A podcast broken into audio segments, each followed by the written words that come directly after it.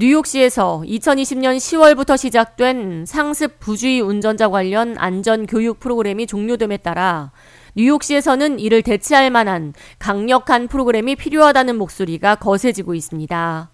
빌 드블라지오 전 시장이 재임 중이던 2020년 뉴욕시는 상습 부주의 운전자에 대한 규제 강화 법안을 통과시켰습니다.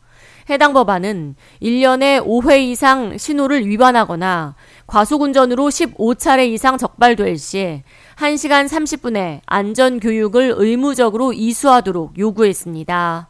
이를 무시한 운전자의 경우 차량을 견인당할 수 있도록 했으며 안전교육 수업을 이수한 이후에야 견인 차량을 돌려받을 수 있도록 했습니다.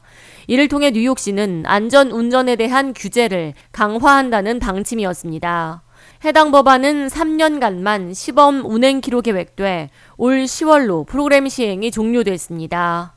프로그램 시행 초기에는 1년에 5회 이상 신호를 위반하고 15회 이상 과속으로 단속되는 사람에 한해 교육 프로그램을 진행하는 것은 너무 관대하다는 지적이 있었지만 무려 1,600명의 자동차 소유자가 적발당한 것으로 드러났습니다.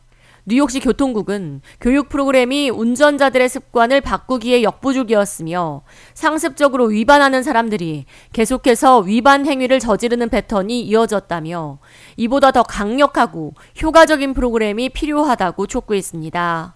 브래드랜더 뉴욕시 감사원장 역시 무모한 운전자들로 인해 무고히 목숨을 잃어버리는 사건이 여전히 이어지고 있다며 10번, 20번, 100번 위반 티켓을 발부받아도 계속해서 부주의 운전을 이어가는 상습범들에게는 특단의 강력한 조치가 필요하다고 촉구했습니다.